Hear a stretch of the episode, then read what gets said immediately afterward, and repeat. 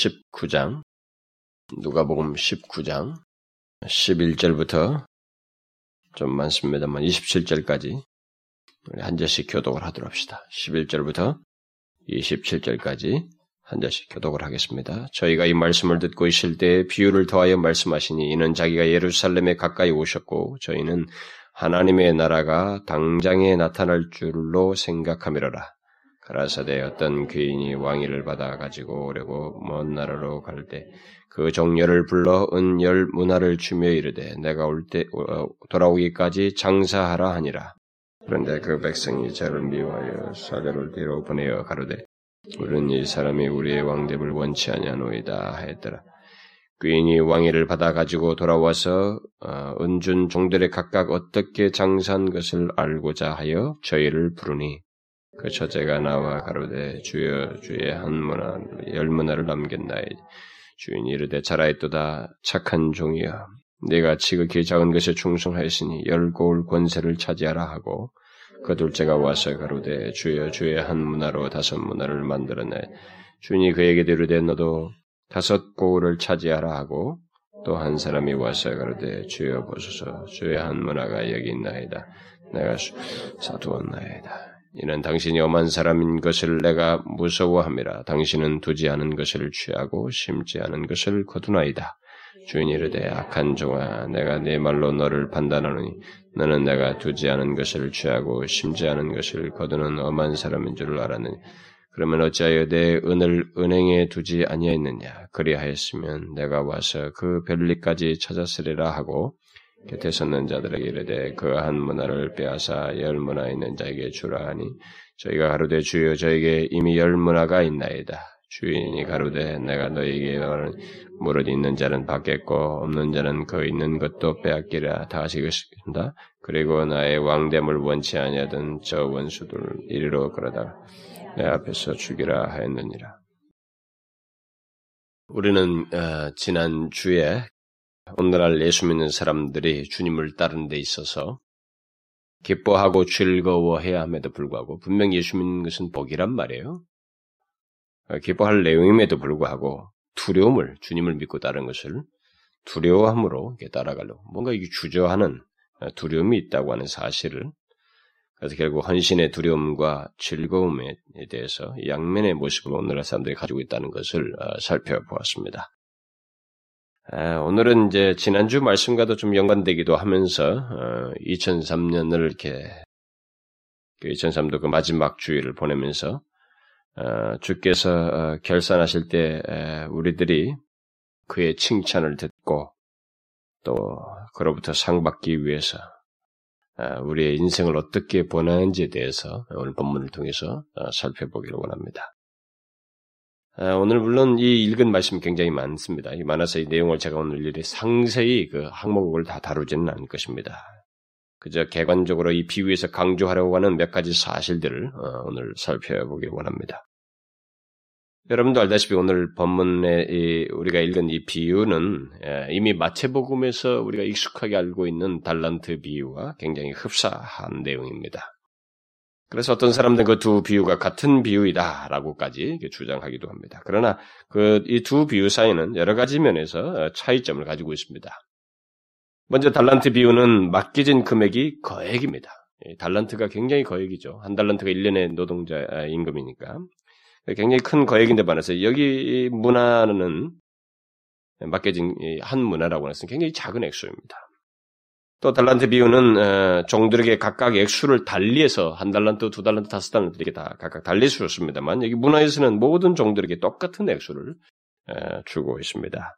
또 달란트 비유는 등장 인물이 주인과 종만 이렇게 언급되고 있는데 여기서는 귀인, 그러니까 주인이죠. 귀인과 종뿐만 아니라 그 귀인을 싫어하고 적대하는 백성들이 존재한다고 하는 것을 어, 말해주고 있습니다.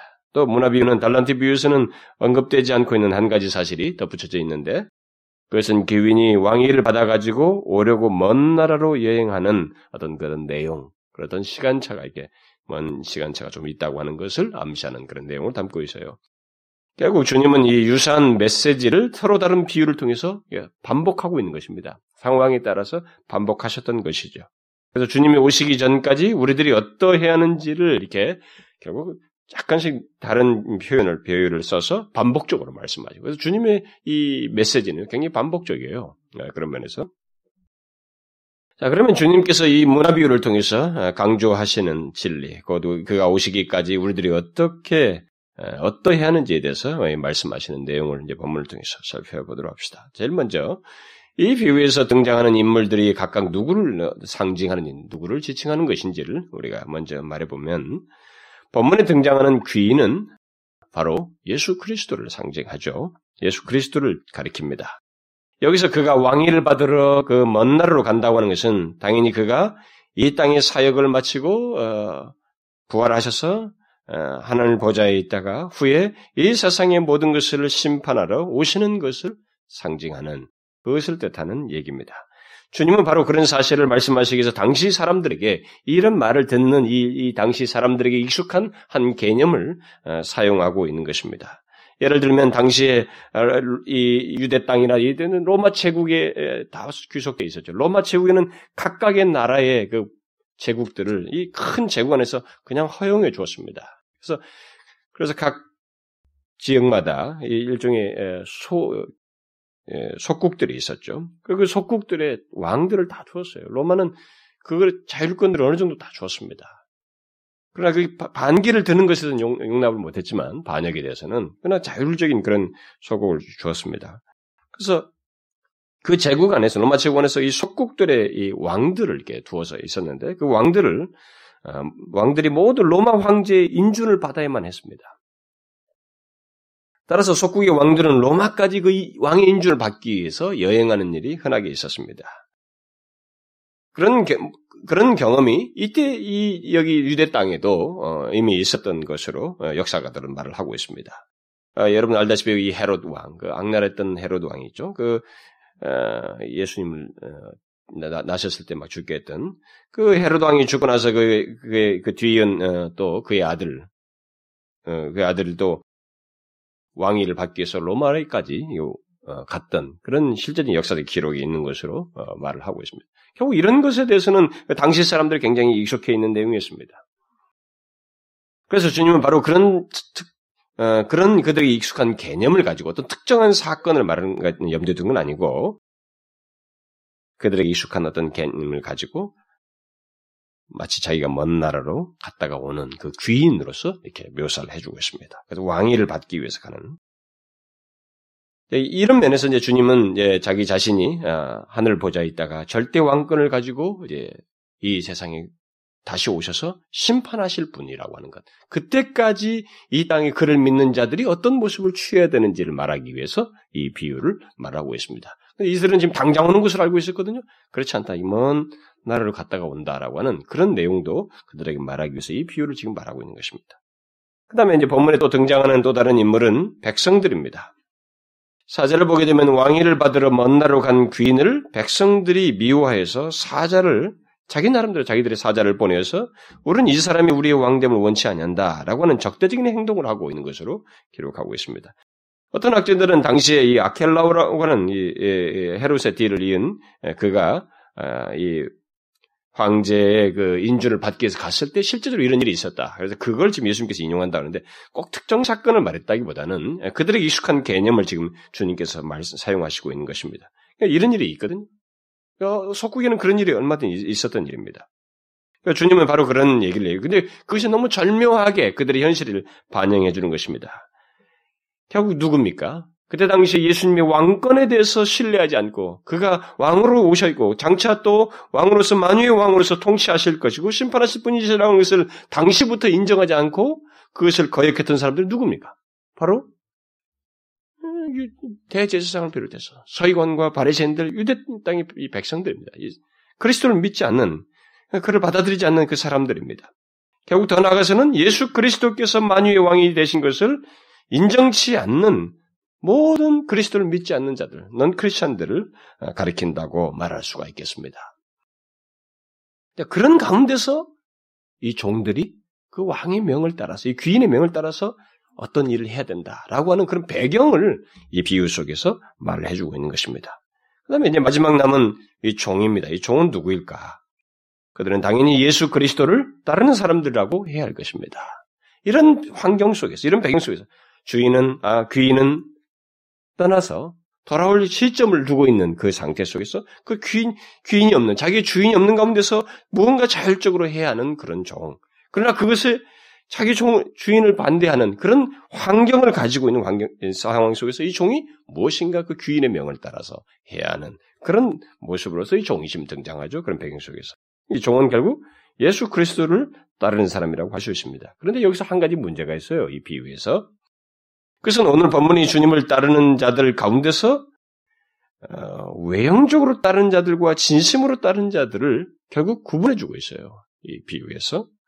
우리가 알다시피 열 문화를 남긴 사람과 다섯 문화를 남긴 사람, 이 두 사람과 그 다음에 20절 이하에 나오는 사람, 처음에 자신이 받은 한 문화를 수건으로 싸서 둔 사람 사이에 차이가 있다고 하는 것. 그리고 결과도 다르고 판단도 다르다고 하는 것을 이 비유에서 시사하고 있습니다. 그러면 결국 뭐예요? 이들 모두는 외형상 주님을 따르는 자들이라는 공통점을 가지고 있지만 그 공통점은 어디까지나 외형일 뿐이지 실제는 또 아니라는 거예요. 이것은 우리에게 시사하는 바가 크죠. 열 문화를 남긴 자나 다섯 문화를 남긴 자와 한 문화를 그대로 가지고 있던 이 사람 사이의 차이는 결국 진실한 그리스도인과 거짓된 그리스도인 사이에 형식적인 그리스도인 사이에 차이를 말해준다 이 말입니다. 우리가 그것을 어, 더 확실하게 알 수 있는 것은 이것과 유사한 내용을 담고 있는 이 달란트 비유를 보게 되면 더 정확하게 알 수 있습니다. 그리고 여기서도 보면 이 앞에 두 사람은 왕위를 가지고 돌아온 귀인으로부터 칭찬과 보상을 받지만 이 세 번째 사람은 정죄를 받고 있는 것까지 다 빼앗깁니다. 그리고 이것을 더 적나라하게 묘사해 준 것이 달란트 비유인데 달란트 비유에서는 다섯 달란트 받은 종과 두 달란트 받은 종에게 착하고 충성된 종아라고 칭찬하면서 나의 즐거움에 주인의 즐거움에 참여하라는 그런 복을 선언합니다.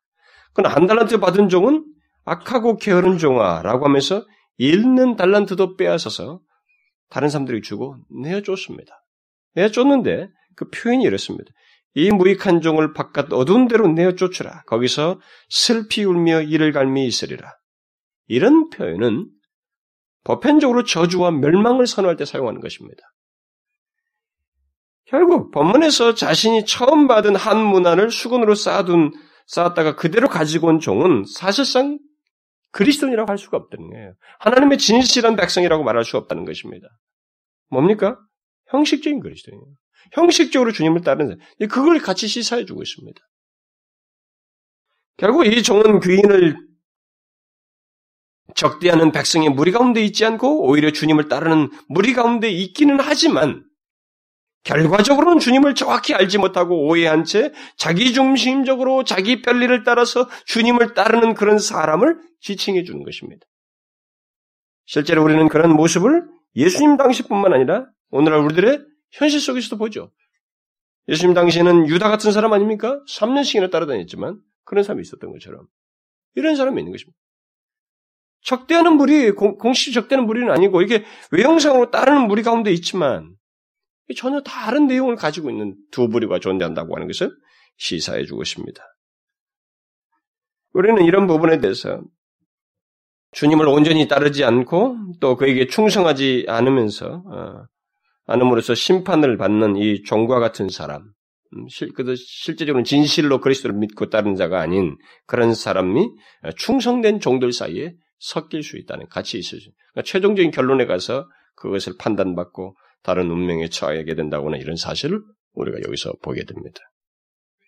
근데 이런 종의 모습은 오늘날에 뭐 예수님 당시도 있었지만 오늘 우리들의 현실 속에 사실 어멘이 존재하잖아요. 어멘이 존재합니다. 오늘날 교회 안은 굉장히 형식적인 신자들이 있습니다. 아니 있죠. 진심을 볼 수가 없는 그런 사람들이 있습니다. 자기 편리대로 주님을 믿는 그런 사람들이 있죠. 그 사람들은 결론에 가야 결판이 나는 것입니다. 그러면 주님이 여기서 결국 강조하신, 강조하려고 하는 종의 모습이 그런 종이 아니거든요. 멸망하는 종이 아닙니다. 강조하는 종의 모습이 있잖아요. 어떤 사람입니까? 여기서 강조하려는 것은? 그것은 한 문화를 주면서 내가 왕위를 받아가지고 돌아오기까지 장사하라고 한 대로 충성스럽게 장사해서 다섯 문화 또는 열 문화를 남긴 종의 모습입니다. 오늘 본문 이 비유에서 주님께서 강조, 이 제자들에게 강조하고자 하는 내용은 바로 그거예요. 주님을 따르는 자 모두가 이 두 종과 같아야 된다라는 것입니다. 따라서 우리는 이 내용을 오늘 결론적으로 우리가 배워야 됩니다. 여기서 깨달아야 돼요. 1년을 예, 회고하면서 우리가 이런 이 문제를 다시 한번 진지하게 생각해 보셨으면 좋겠어요. 그러면 이 충성스러운 종의 모습과 특징이 무엇일까? 아니 그들과 같은 종이 되기 위해서 우리들에게 있어야 할 모습이 무엇일까? 구체적으로 우리 말해보면 그것은 무엇보다도 먼저 이 칭찬 들은 이 종들은 이 책망받은 종과 차이가 분명하게 있습니다. 무엇보다도 먼저 이들은 자기에게 한 문화를 주어 장사라고 한 주인이 이 장사라고 한 이 귀인이 왕위를 받을 자라고 하는 것을 알고 또 왕위를 받아 올 것이라고 하는 것을 믿고 열심히 장사한 사람들이에요. 자기 귀인에 대한 이해를 선명하게 가지고 올 때까지 삶을 산 사람들입니다. 이게 중요한 차이예요. 따라서 우리가 이들과 같으려면, 이 충성된 종과 같으려면, 우리에게 문화를 주듯이, 이들에게 문화를 준 것처럼 우리에게 삶을 주어서, 우리에게 각각에게 어떤 인생을 주어서, 인생 동안에 사용할 달란트를 주어서, 삶을 살게 하신 분이 어떤 분이신지를 우리가 알고 신뢰하는 모습이 있어야 된다는 거예요. 그것을 의식한 삶의 여정이 있어야 한다는 것을 말해주고 있습니다. 이 비유는 충성과 열심만을 이야기하는 비유가 아닙니다. 물론 그것은 이 비유에서 말하는 교훈의 결론이요 꽃과 같은 부분입니다. 그러나 그것에 앞서서 먼저 강조되어야 할 사실이 있다면 왜 충성해야 하느냐는 거예요. 왜 삶을 충성스럽게 성실하게 자기에게 주어진 그 문화를 열심히 살아야 되는가? 인생 장사를 해야 되는가? 라는 문제입니다. 왜? 왜 우리들은 우리에게 주어진 인생을 다르게 살아야 되는가? 왜 우리들의 인생을 어디에 초점을 두고 하나님께 초점을 두고 살아야 하는가? 라고 하는 이 이유예요. 그걸 모르고 대다수가 살아가지 않습니까? 이 세상에는 사람들이. 그걸 모르고 그냥 먹고 마시고요. 그걸 채우기 위한 것입니다. 주님은 이걸 먼저 말을 하고 있습니다. 그 이유가 뭐라는 거예요? 그것은 여기 충성된 종들이 자기들에게 문화를 맡기는 기윈이 왕위를 받을 자요. 그 왕위를 받아서 돌아올, 돌아와서 왕권을 행사할 자라고 하는 그것을 기억하고 나중에 일한 대로 보상할 것이라고 하는 것을 믿고 그에 대한 바른 신뢰를 가지고 삶을 살았다는 것이 귀인에 대한 이해가 선명하게 있었다는 거죠. 이것이 여기서 중요한 얘기예요. 충성된 충성스러운 행위의 이 근원은 사실 여기서 찾아야 돼요. 이게 없으면 사람은 충성할 수가 없습니다. 결산이 없으면 사람은 나태해지고 충성하지 못해요. 그러니까 이걸 의식했다는 게 차이입니다. 악한 종과 차이가 바로 이거예요. 다섯 문화를 남긴 종과 열 문화를 남긴 종이 그렇게 열심히 장사를 할 수 있었던 것은 막연히 열심히 한 것이 아니었습니다. 그들은 자신에게 문화를 맡긴 주인이요, 그 귀인이 어떤 분인지를 정확히 알았기 때문에, 그리고 그런 결론이, 그가 와서 할 결론이 있다는 것을 알았기 때문에 그렇게 열심히 한 거예요. 그러나 그들과 반대로는 한 문화는, 한 문화를 그대로 남겨둔 종은 자신에게 문화를 맡긴 귀인에 대한 이해가 잘못되어 있어요. 그렇죠? 귀인에 대한 이해가 잘못되어 있습니다. 왜곡되어 있습니다. 그가 귀인에 대해서 알고 의식한 것은 뭐요? 일면입니다. 그리고 그것조차도 왜곡되어 있어요. 오늘 본문을 보면 뭐 제가 상세히 설명을 하지 않겠습니다만 오늘 당신이 엄한 사람인 것을 내가 무서워함이라. 자신을 어? 당신은 이 두지 않은 것을 취하고 심지 않은 것을 거두나이다. 이게 뭡니까 이거? 주인은 오야 주인은 엄한 자로서 쥐어 짠다는 거예요. 쥐어 짜서 다 거두는 자다 이렇게 생각하는 겁니다. 완전히 오해하고 있는 거예요. 오늘 오늘날도 예수 믿는 사람 중에 하나님을 그냥 무서운 사람, 무서운 분으로만 생각하는 사람이 있어요. 그래가지고 그것의 여하에 따라서만 주님을 믿고 안 믿고 열심 내고 안 내고 이래요. 여러분 교회당에 보면은요, 그 뭐냐 이다가 집안에 무슨 갑자기 무슨 쫙안 좋은 일이 있다. 갑자기 뭐 누가 뭐야 시험을 보내 볼 때 떨어졌다. 뭐 다쳤다, 뭐 문제가 생겼다. 이것에 따라서 들락달락 하는 경우가 굉장히 많은 사람들이 있어요. 물론 이것은 하나님이 사용하시는 방편이기 때문에 이것을 가지고 우리는 더 적극적으로 하나님 앞에 항상 깨있지만 더 깨있고 하나님을 주목하는데 수단을 사용할 수 있습니다. 근데 이것에 따라서 올라갔다가 원점으로 갔다 올라갔다 원점으로 가는 그런 사람들이 있어요. 그리고 하나님을 무서워하는 분으로 엄한 분으로만 생각해서 예배 수민 사람이 있습니다. 주일날 안 나오면 교통사고 날까봐, 응? 그 교회 주일 나오고 그런 것도 없이 어 괜찮아 보면 그냥 마냥 빠지고 하나님은 전혀 하나님에 대한 이해가 잘못된 사람들이 있습니다. 이게 이 종의 모습이에요, 지금.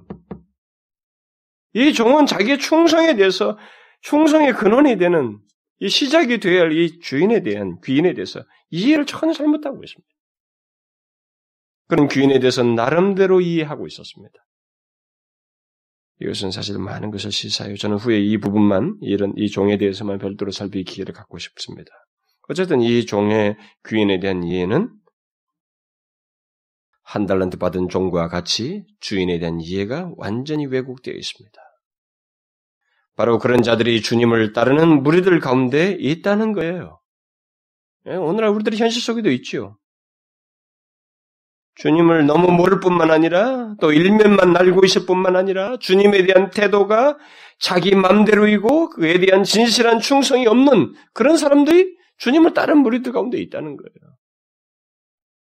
결국 주님을 온전히 따르는 것과 형식적으로 따르는 것, 또 주님의 말씀에 충성스럽게 반응하는 것과 게으르고 자기 방식대로 반응하는 것 사이의 차이는 자신에게 문화를 주신 분, 곧 자신의 삶을 주신 분이 어떤 분이신지를 바르게 이해하는 것과 밀접하게 관련되어 있다는 것을 시사해 주고 있습니다.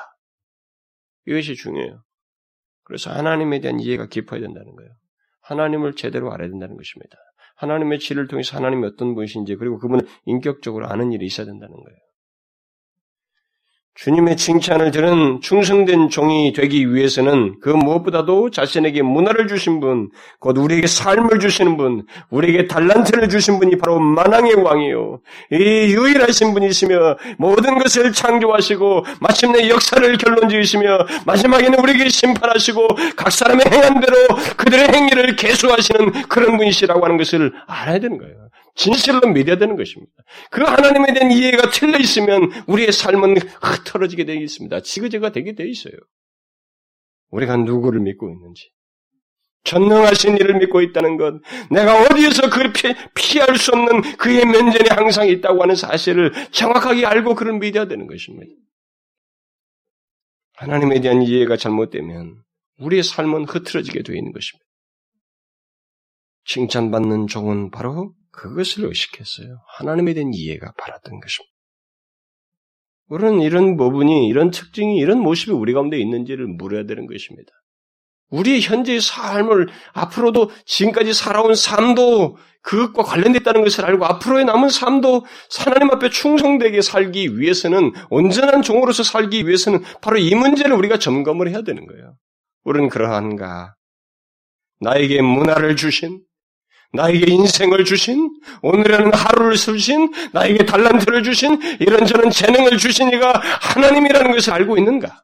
그런 믿음을 가지고 있는가? 그런 믿음을 가지고 있지 못하면 이 문화가, 이 한 문화 받은 그대로 남긴 자와 같은 행동으로 갈 수밖에 없어요. 역시 흐트러집니다. 저는 뭐 그거 수십, 수백 번 보고 있어요, 교회에서요. 뭐 이 말씀이 너무 사실이라고 하는 것을 사역하면서 쉼 없이 확인하고 있습니다. 여러분은 그렇습니까? 나에게 문화를 주시니가, 나에게 인생을 주시니가 어떤 분이신지를 여러분들은 제대로 알고 있습니까? 마치 여기 다섯 문화나 열 문화 남긴 종이 귀인을 알았던 것처럼 자신이 거룩하시고 전능하시고 우리의 삶을 주시고 우주 만물을 창조하시고 마침내 심판하실 그분 앞에서 우리가 사는 것이고 그분 앞에 반드시 서서 계산해야만 한다고 하는 사실을 알고 살아가느냐는 거예요. 여러분 그렇습니까? 그런 실제적인 믿음과 각성 속에서 주님을 섬기며 자신에게 맡겨진 일들을 감당하고 있느냐는 거예요. 우리에게 우리가 나에게 인생을 주시니가 어떤 분이신지 만왕의 왕 되신 그분 앞에서 우리가 모든 것을 판단받아야 한다고 하는 것을 실제적으로 믿고 사는 것과 그렇지 않은 것 사이는 큰 차이입니다. 여기 열 문화 남긴 종과 한 문화 그대로 둔 종 사이의 차이만큼 커요. 큽니다. 여러분 이런 결론은 저절로 되지는 것이 아닙니다. 열 문화를 남긴 종이나 하나도 안 남기는 종 사이 이들이 이런 결론에 도달한 것은 그냥 되는 거 아니에요. 어떤 내용이 있습니다. 과정이 있기 마련이에요. 근데 그 과정의 중요한 요소가 바로 이 부분이에요. 이것이 흐트러졌어요. 이것이 바르게 열문화 남긴 종은 바르게 돼 있었고 하나도 안 남긴 종은 이것이 흐트러져 이것이 없었습니다.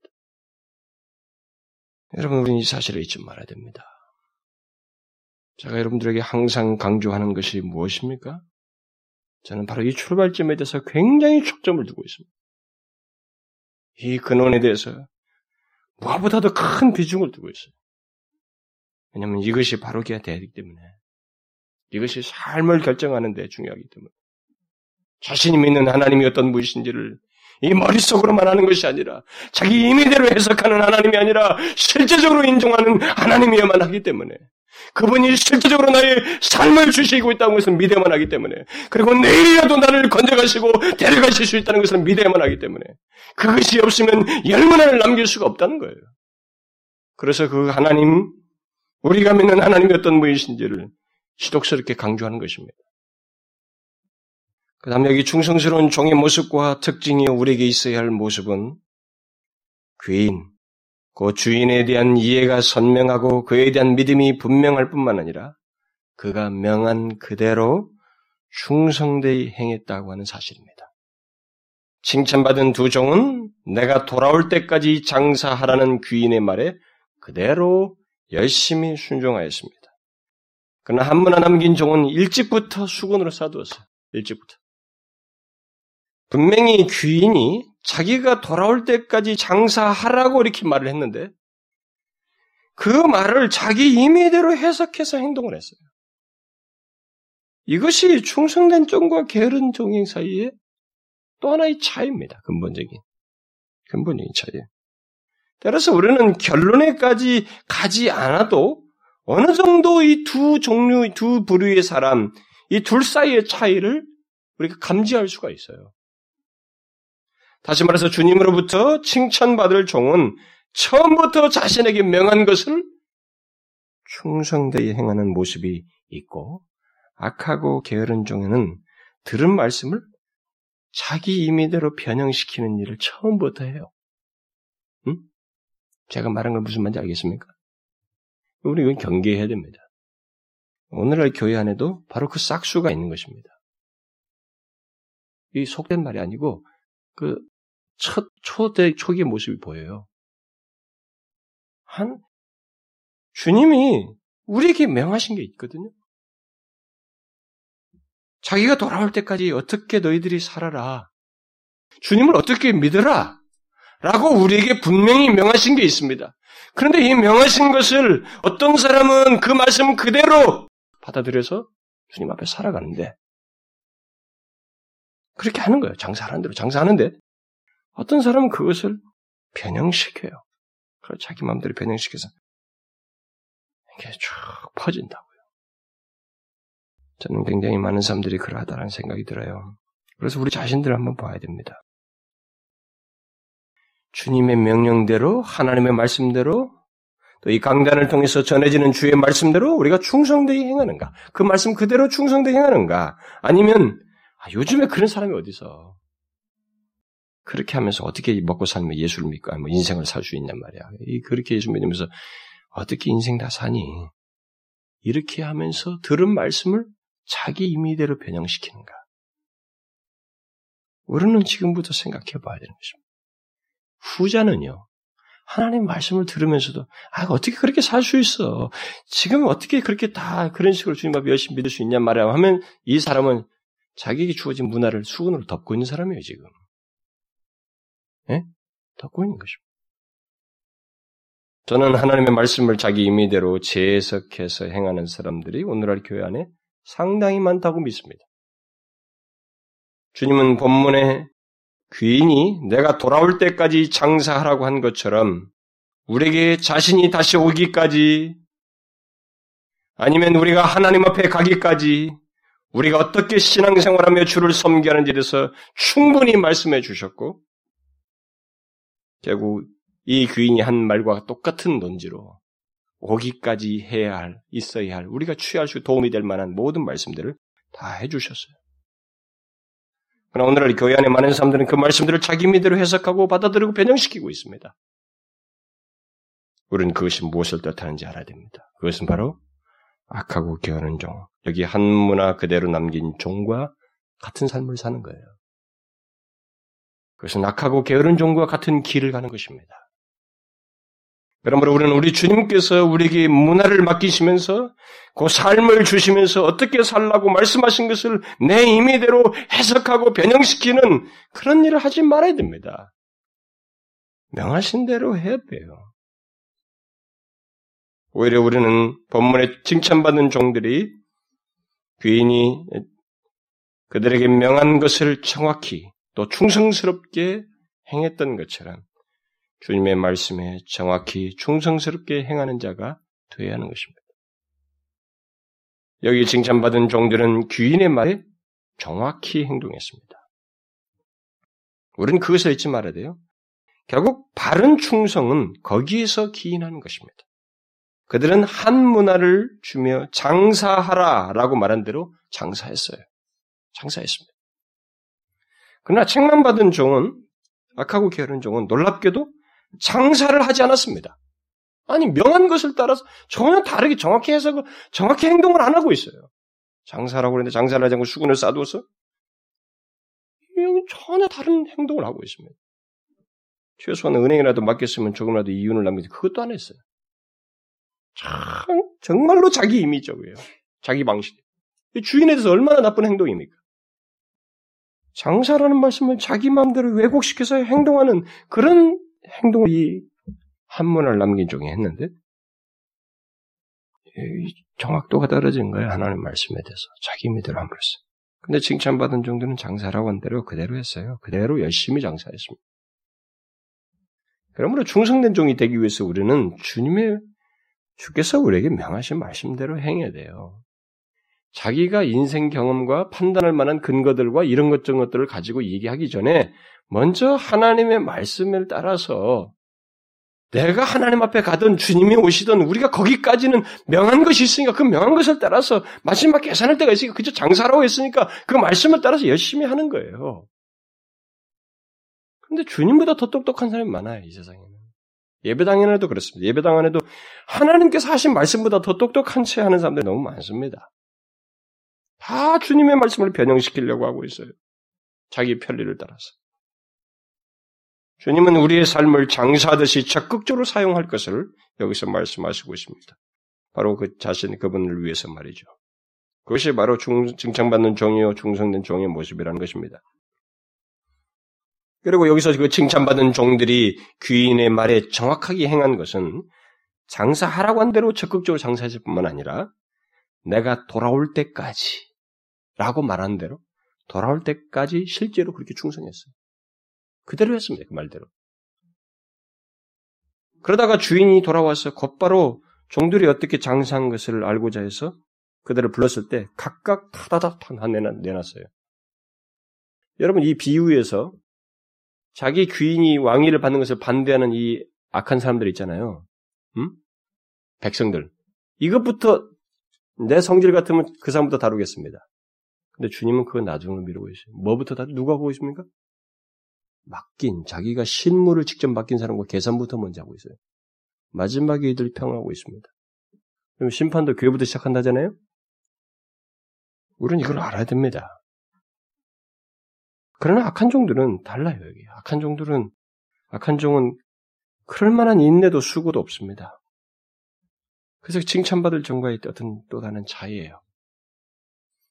그러므로 우리는 충성된 종이 되기 위해서 주님이 다시 오실 때까지, 아니면 우리가 주님 앞에 서기까지, 우리가 호흡이 멈춰져서 주님 앞에 서기까지, 그 마지막 순간까지 바울과 같이 장사하듯이 적극적으로 우리의 삶을 사용해서 곧 우리 문화인 그 우리의 삶을 사용하여서 주님을 섬기는 자가 되어야 한다 이 말이에요. 그것이 바로 충성된 종이요 칭찬받는 종의 모습입니다. 그 다음에 여기 칭찬받은 종이 가진 모습이요, 우리들이 가져야 할 모습에서 말하고 있는 또 다른 내용은 자기에게 주어진 것에 많고 적음에 대해서 이들이 불평하지 않고 그저 그것을 가지고 열심히 충성스럽게 장사했다는 것입니다. 여기 귀인이 종들에게 맡긴 한 문화는 달란트 비해서 그 각종들이 줬던 그 달란트보다 어느 정도 차이가 나냐면 뭐 사람들 기네스가 됐으면 전에 차이가 있습니다만 그 한 달란트는 한 노동자 임금의 1년 임금이거든요. 상당히 크죠, 그래도. 근데 여기 그 어, 문화는 한 문화는 어떤 학자는 그때 당시 이게 시대마다 조금씩 차이가 생기니까 그때 당시로는 16분의 1 정도밖에 안 된다고 그래요. 그러니까 무슨 뭐 한 20일 정도의 액수밖에 안 된다. 어떤 사람은 3개월 정도 액수. 왜냐하면 시대에 따라서 화폐단이 달리기 때문에 막 이런 다른 해석이 나온 것 같습니다. 3개월 정도의 그 노동자 임금에 해당된다. 근데 분명한 것은 이게 작게 큰 돈이 아니라는 거예요. 이걸 가지고 뭘 사업을 해서 뭔가를 해서 남긴다는 얘기인데, 이거 가지고 최선을 다한다는 얘기인데. 그러나 중요한 것은 이들이 그 작은 걸 가지고 똑같이 다 그걸 받아가지고 열심히 했다는 겁니다. 장사하는 대로 그 장사 열심히 했다는 거예요. 그 칭찬받은 종들이 가지고 있었던 차이입니다. 이 악한 종과의 차이. 주님께서 이런 사실을 통해서 우리에게 시사하는 것은 우리 각자에게 우리들 모두는 우리 각자에게 주어진 것을 주어진 것을 가지고 어, 그냥 그대로 주님 앞에 열심히 섬기기를 원하시는 거예요. 그러니까 결국 뭡니까?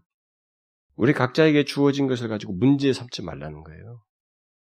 우리 각자에게는 문화가 있다 이 말이죠. 주어진 문화, 이 한 문화에 해당하는 무언가가 각자에게 있는데 그게 인생의 길이가 어떤 사람 50년이든 70년이든 특별한 재능이 있든 뭐든 간에 이거 자체가 좀 시비를 걸지 말자는 거예요. 주님은 그거에 대해 관심이 없어요. 뭐에 관심이 있습니까? 그 문화를 가지고 주님을 어떻게 섬겼느냐. 이걸 지금 결론 내리는 거예요. 여기서 강조하시는 건 바로 이겁니다. 자신에게 주어진 것을 가지고 주님을 충성스럽게 섬겼느냐, 그렇지 않았느냐, 이걸 지금 문제 삼지, 어, 너에게 많이 줬느냐, 이 문제 가지고 얘기하지 않는단 말이에요. 근데 사람들은, 오늘날 사람들, 우리 많은 사람들이 어떻습니까? 나는 왜 이렇게도 복이 없느냐? 나는 왜 이것밖에 안, 이것밖에 없느냐? 나에게는 왜 이런 능력이 없고, 왜, 내 몸은 왜 이러며? 나에게는 왜 특별한 그런 재능들이 없는가? 우리는 자꾸 그런 가지고 문제 삼습니다. 그러나 주님은 여기서 그것을 하나도 문제 삼지 않아요. 중요하지 않다는 겁니다. 중요한 건 뭐라는 거예요? 한 문화, 곧 우리의 각자에게 삶을 주시는 이가 하나님이시라고 하는 사실. 우리 각자에게 주어진 모든 것은 하나님이 주셨다는 사실. 그 다음 또 다른 하나는, 그러니, 그저 장사하듯이 열심히 충성스럽게 주님을 섬기라고 하는 사실. 이것이 중요하다는 거예요. 여러분, 여기 주어진 문화는 종들의 것이 아니잖아요. 누구 겁니까? 귀인이 준 겁니다. 우리 각자가 받은 것은 다 우리 게 아니에요. 하나님이 주신 것입니다. 우리가 많은 사람들이 인정하지 않을 뿐이지, 나중에 가면 다 결판이 나게 되어 있어요. 인정하든 안 하든 인정할 날이 온단 말이죠. 근데 성경은 분명히 말한다면, 하나님이 준 거예요. 각자에게 문화가 주어진 것입니다. 그 중요한 것은 그 자기에게 주어진 그것을 가지고 어떻게 주님을 섬기느냐. 얼마나 이 장사듯이 적극적으로 주님을 섬기느냐. 이게 중요하다 이 말입니다. 그래서 내게 있는 것을 가지고 불평해서는 안 된다는 거죠. 나의 모습은 왜 이러느냐. 나의 조건은 왜 이러냐. 내 능력은 왜 이러냐. 제 능력이 나는 왜 이러냐. 이거까지 불평해서는 안 된다는 거죠. 그저 하나님이 주신 것으로 열심히 충성할 뿐이다 이 말입니다. 여러분 불평과 이 원망이 보통 이 사실을 망각한 데서 시작된다는 사실을 알고 있습니까? 이걸 망각하면 불평과 원망이 싹 트는 거예요.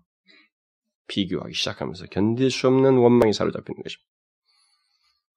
그러므로 하나님으로 받, 하나님으로부터 받은 것을 가지고 그저 열심히 장사하면 된다는 사실을 알고 우리 각자에게 있는 거죠.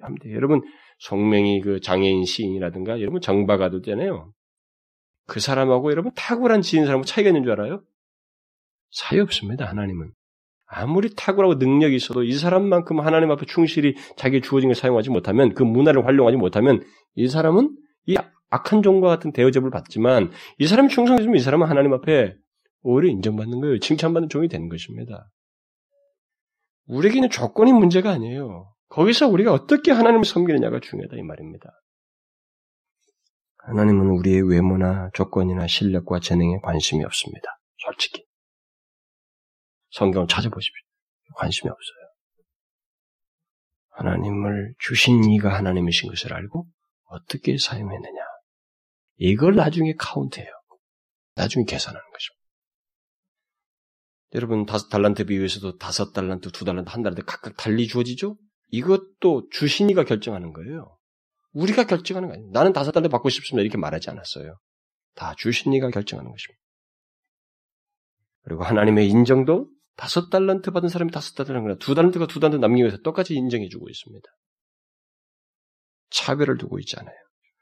그러므로 우리는 칭찬받는 종이요 충성된 종이 되기 위해서는 자기에게 주어진 것을 가지고 나에게 주어진 이 세상의 우리 인생의 길이 우리에게 주어진 바로 그 시간, 물질, 재능, 실력 그 모든 재능을 가지고 그걸 가지고 불평 없이 이제 열심히 주를 섬기는 거예요. 장사하듯이 열심히 장사하는 것입니다. 삶을 사는 것입니다. 언제까지요? 주님이 다시 오실 때까지. 아니면 내가 호흡을 멈추고 주님 앞에 갈 때까지.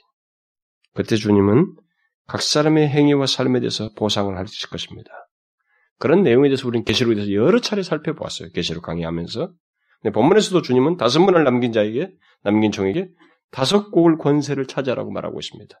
열 문을 남긴 종에게 열 곡을 권세를 찾아라고 말하고 있습니다. 이것은 수고한 것에 충분한 보상을 한다는 얘기예요. 그리고 종이 고을 권세를 누린다고 하는 것은 그를 영광스럽게 한다는 것입니다. 우리는 계시록 22장에서 새하늘과 새 땅에서 왕노릇 한다는 사실을 우리가 살펴보았습니다. 이게 뭡니까? 누가 누구를 향해서 왕노릇 한다는 것입니다. 그것은 아담이 처음에 모주 만물을 만물을 다스릴 수 있는 것을 상실했던 것을 회복시켜 준다는 거예요. 만물을 다스리는 그래서 이 고을을 차지하듯이 다스리는 그런 권세, 그런 체험을 우리에게 허락하신다는 것입니다. 물론 이 비유 속에서 우리는 장일에 충성한 사람에게 더 많은 것을 맡긴다고 하는 중요한 진리도 포함되어 있습니다. 그러나 그뿐만 아니라 주님이 다시 오실 때 각 사람이 행한 대로 갚아주신다고 하는 내용을 두드러지게 강조해주고 있습니다. 그러므로 우리는 이 비유를 통해서 분명히 하나님 앞에서 우리에게 주어진 이 삶, 이 문화가 어떻게 지금 사용되어 있는지를 점검해보고 하늘을 마무리하면서 앞으로의 삶도 우리가 어떻게 이 문화를 사용할 것인가. 온갖 설명 다 하면서 하나님 말씀을 자기 임의대로 다 변형시키면서 수건에 싸둘 것인가? 아니면 그냥 그 말씀대로 순종하면서 열심히 장사할 것인가? 그분 앞에 갈 때까지. 이것을 우리가 하나님 앞에서 진지하게 생각하기 바랍니다. 그래서 새해는 물론이고 우리 남은 여생 속에서 이 칭찬받은 종들처럼 열심히 장사하듯이 열심히 주를 섬기는 내게 있는 것 가지고 열심히 섬기는 그런 모습이 있기를 바랍니다. 여러분, 주님을 따른 외형만 가져서는 안 됩니다. 한문에 남긴 자처럼 되어서는 안 됩니다. 저는 우리 교회에서 목회하면서 그것에 굉장히 경각되어 있습니다. 굉장히 의식하고 있어요. 만에 하나 우리 교회에서 외식자가 나오고 우리 교회에서 이렇게 말씀의 양육을 받고 계속 반복적으로 그런 것에 대한 경고를 듣고도 거기서 형식적으로 따른 자가 있어서 이 한문화 받은 자처럼 그렇게 하나님 앞에 저주를 받고 멸망을 받는 자가 따르는 외형을 가진 그 자 속에서 있을 것에 대해서 저는 두려움을 가지고 목회를 하고 있습니다. 여러분, 우리 안에서 그런 사람 없기를 바래요. 실제적으로, 실제적으로 자기에게 주어진 문화를 남기는 그런 종으로서 살기를 바라는 것입니다. 하나님 앞에 갈 때까지. 여러분 아시겠죠? 기도합시다. 하나님 아버지 감사합니다. 우리에게 다시 한번 말씀해 주셔서 감사합니다. 우리가 그저 하나님께서 명하신 것이 분명히 있지만 내가 다시 올 때까지 장사라고 하셨지만 우리는 그 말씀대로 충실하지 못했던 그런 모습들이 하나님 우리 뇌리 속에 남아 있습니다. 주여 그런 모습들을 청산하고 오직 장차 만왕의 왕으로 등극하셔서 아니 임하셔서 모든 걸 심판하실 계산하실 주님을 기억하고 그가 오기까지 그분을 신뢰하며 그저 하신 명하신 대로 열심히 우리의 삶을 주께 드리며 충성하는 저희들 되게 하여 주옵소서. 오 주여 바라옵기는 간절히 소원하옵기는 우리 가운데 이 약한 종과 같은 자가 없게 하여 주옵소서. 주의 말씀을 임의대로 해석하여서 게으른 모습을 취하는 이가 없게 하여 주옵소서. 오 주님, 우리의 기도를 들으시고 은혜를 베푸셔서 이 말씀을 인하여 각성하여 충성된 종으로 살아가는 우리 사랑하는 지체들 되게 하여 주옵소서. 예수 그리스도의 이름으로 기도하옵나이다.